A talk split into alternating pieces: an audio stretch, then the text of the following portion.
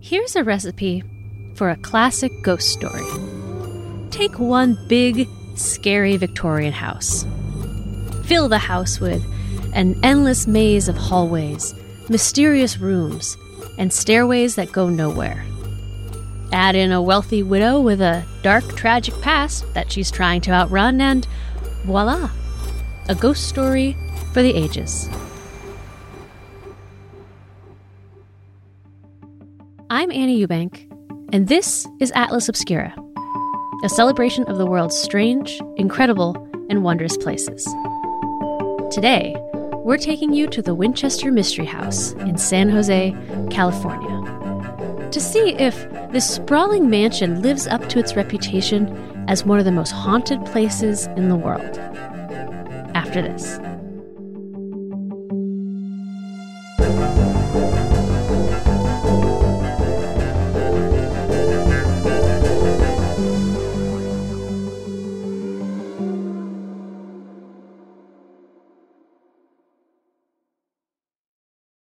If you're looking for a place where the wide open skies and the towering mountains inspire you to find an untapped part of yourself, you might want to take a trip to Wyoming.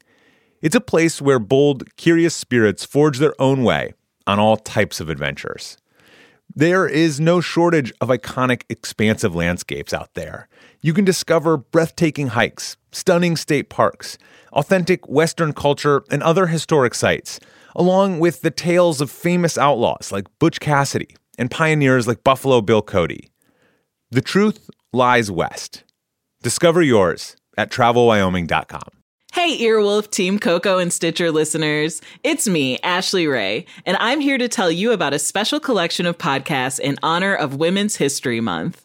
From TV I Say with yours truly, Significant Others with Liza Powell O'Brien, and Why Won't You Date Me with Nicole Byer, we are excited to celebrate all women who are part of the Sirius XM podcast family. So let's toast to these women led hosts and listen on Amazon Music.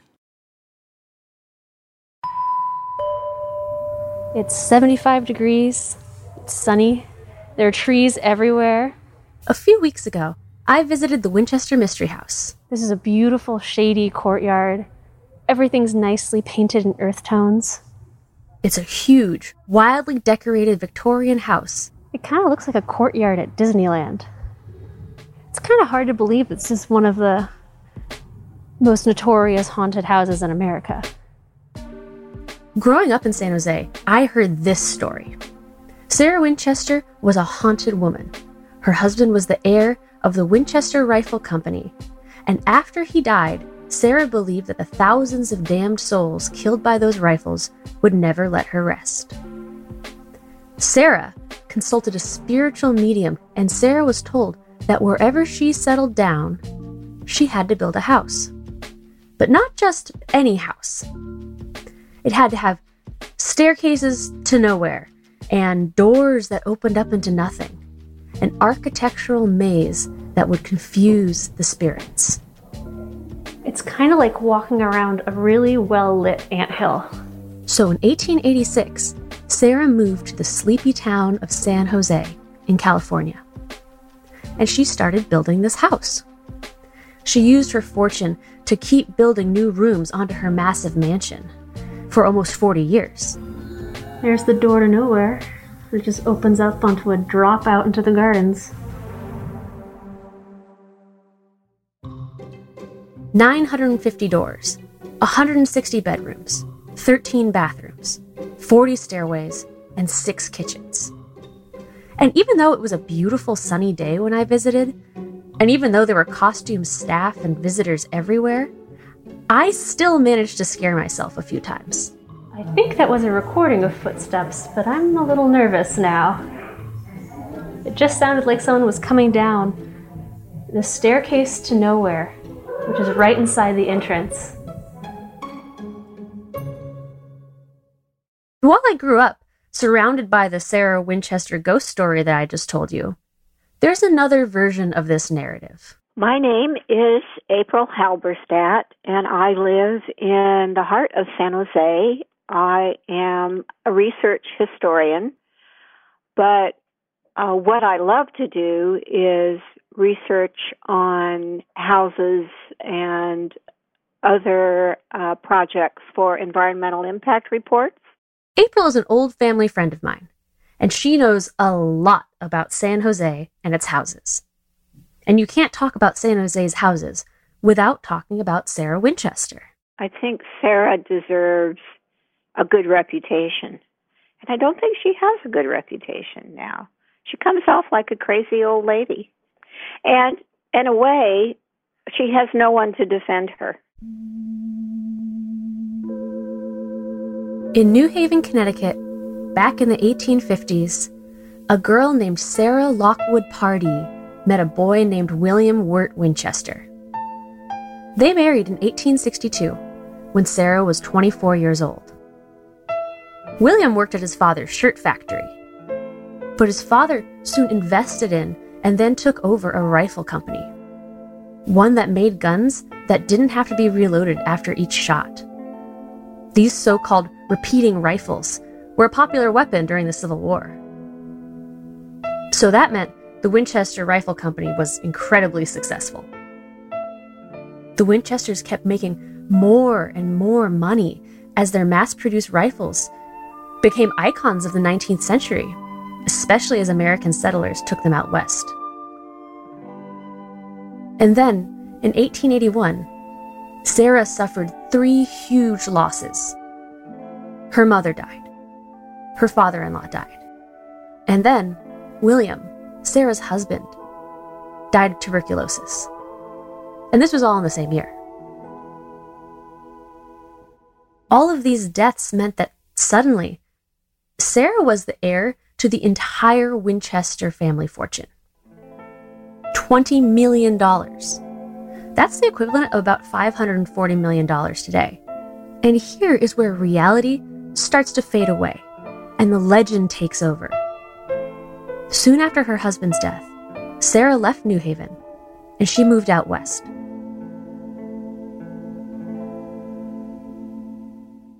Sarah came out here I think during her honeymoon, and they were very impressed by the area. But as she got older, she wanted to be away from Connecticut, where it's cold, and she decided to go back to the place where she and her husband had been happy. April says that most of the ghost stories overlook the very practical reasons Sarah had for building this massive home. She was the fifth of seven children. Uh, so when she moved out, she invited her her sisters and their husbands and their families to come with her. So she was going to need a big house. And she found a big farmhouse, but it wasn't big enough. Um, she started adding wings onto the house, but Sarah liked to build and she was good at it. Sarah's father had owned a woodworking factory, and he made doors, windows, and every kind of carved decoration you can imagine. And Sarah had always been fascinated by architecture and decor. And all this money meant that she could go wild and experiment. She loved to watch uh, construction being done, and she liked to watch wood turning and uh, all of that that sort of thing. The house is huge today, but it actually used to be twice as big. In 1906, there was a massive earthquake. At the Winchester Mystery House, the upper floors collapsed into the lower floors. And April thinks that rather than replace the rooms, Sarah just had her workmen patch up the gaps, leaving weird holes in the architecture. And it'd be fun to uh, spend some time and do do a, uh, some forensic carpentry or something like that. I guess you'd call it uh, to see to see where things would have ordinarily gone. April also points out, or maybe people just forgot in all of the ghost story myth making, that Sarah didn't actually spend all of her days hiding in this house from ghosts. She was really involved in the local community. She belonged to a lot of charities up and down the peninsula. Um, so, yes, she was very social in in that way. I did um, years ago have a chance to meet a descendant from her ranch manager and uh, who was a child when Sarah was alive and he remembers her as being extremely generous and if anybody in the neighborhood was sick they would get a basket of of whatever was needed goodies from the, her ranch um, she was very concerned about taking care of the people who worked with her. She has a very good reputation, um, except for tourists. You know, they don't know what a nice person she was, and that's too bad. Sarah died in 1922 at age 83. And not long after, her house was purchased and then marketed across the world as a haunted house. And Californians of a certain age will remember the billboards that used to be up and down the state. This image of a black Victorian house on a bloody red background. And in the middle of the billboard, there's this huge grinning white skull. There have been comic books about the house. Ghost hunting shows have stopped by. And there's actually even a horror film starring Helen Mirren. I feel their presence in the air, in the walls. It has found us. And yes, the house is definitely disorienting to actually visit. But, you know, it's still interesting to know that Sarah Winchester was a decent human being, and a lot of the house's weird little features were probably because of the earthquake. So, before we end this episode, there's one last bit of Winchester trivia that I really want to share.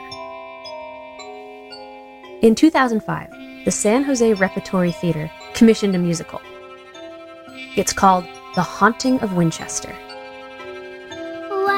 Once upon a time in a house in San Jose, God locked eleven sinners up and threw the key away. Then a lady. It's one of the strangest pieces I've ever written. This is Craig Bohmler, and he wrote the musical. So I saw this when I was 14 years old. And in this telling of the story, Sarah Winchester falls in love with one of the ghosts that haunts her house. And all we really have of evidence to her work is rumors and that house. So it was not like there were biographies or anything to draw from. Everything was speculation. And so, since the rumors you included ghosts, which I don't personally believe in, um, it was really fun just to put ghosts in there. Now, I am all in favor of telling the real story of Sarah Winchester. But if you are going to turn her life into a ghost story, this is the way to do it. As a supernatural Harlequin novel, set to music that has this great old West yeehaw flavor. You really can't get any better than that. So, to close, we're going to enjoy a little bit of this number called A Woman's a Prayer. And in this scene, the ghost, Lassiter, sings about his love for Sarah Winchester.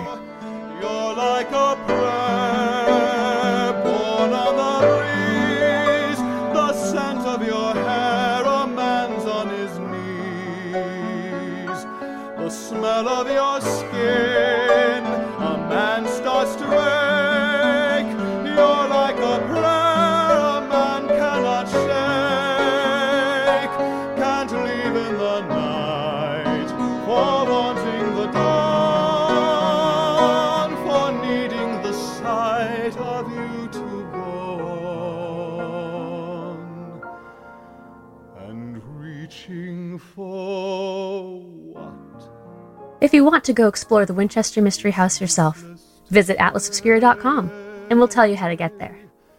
The link is in the episode's show notes. Thanks so much to Craig Bohmler for hopping on the phone with me and providing our musical interlude, and thanks so much to April as well.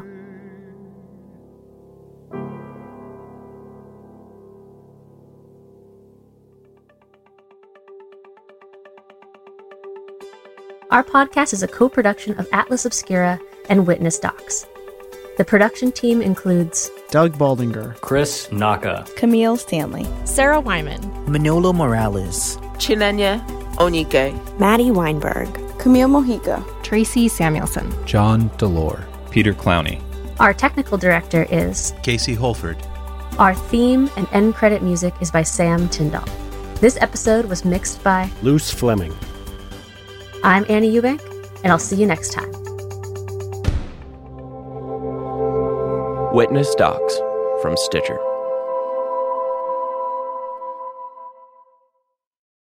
Hello, I'm Brian Cox. I'm Robin Ince, and this is the Infinite Monkey Cage trailer for our brand new series. We've got mummies, we've got magic, we've got asteroids. Mummies, magic, and asteroids. What's the link? That it was an asteroid that magically went over the world that led to Imhotep the mummy coming back to life. That's correct. I thought it would be. We're as scientific as ever. But the most important thing to know is that we are going to deal with the biggest scientific question. We finally ask, what is better, cats or dogs? Listen wherever you get your podcasts.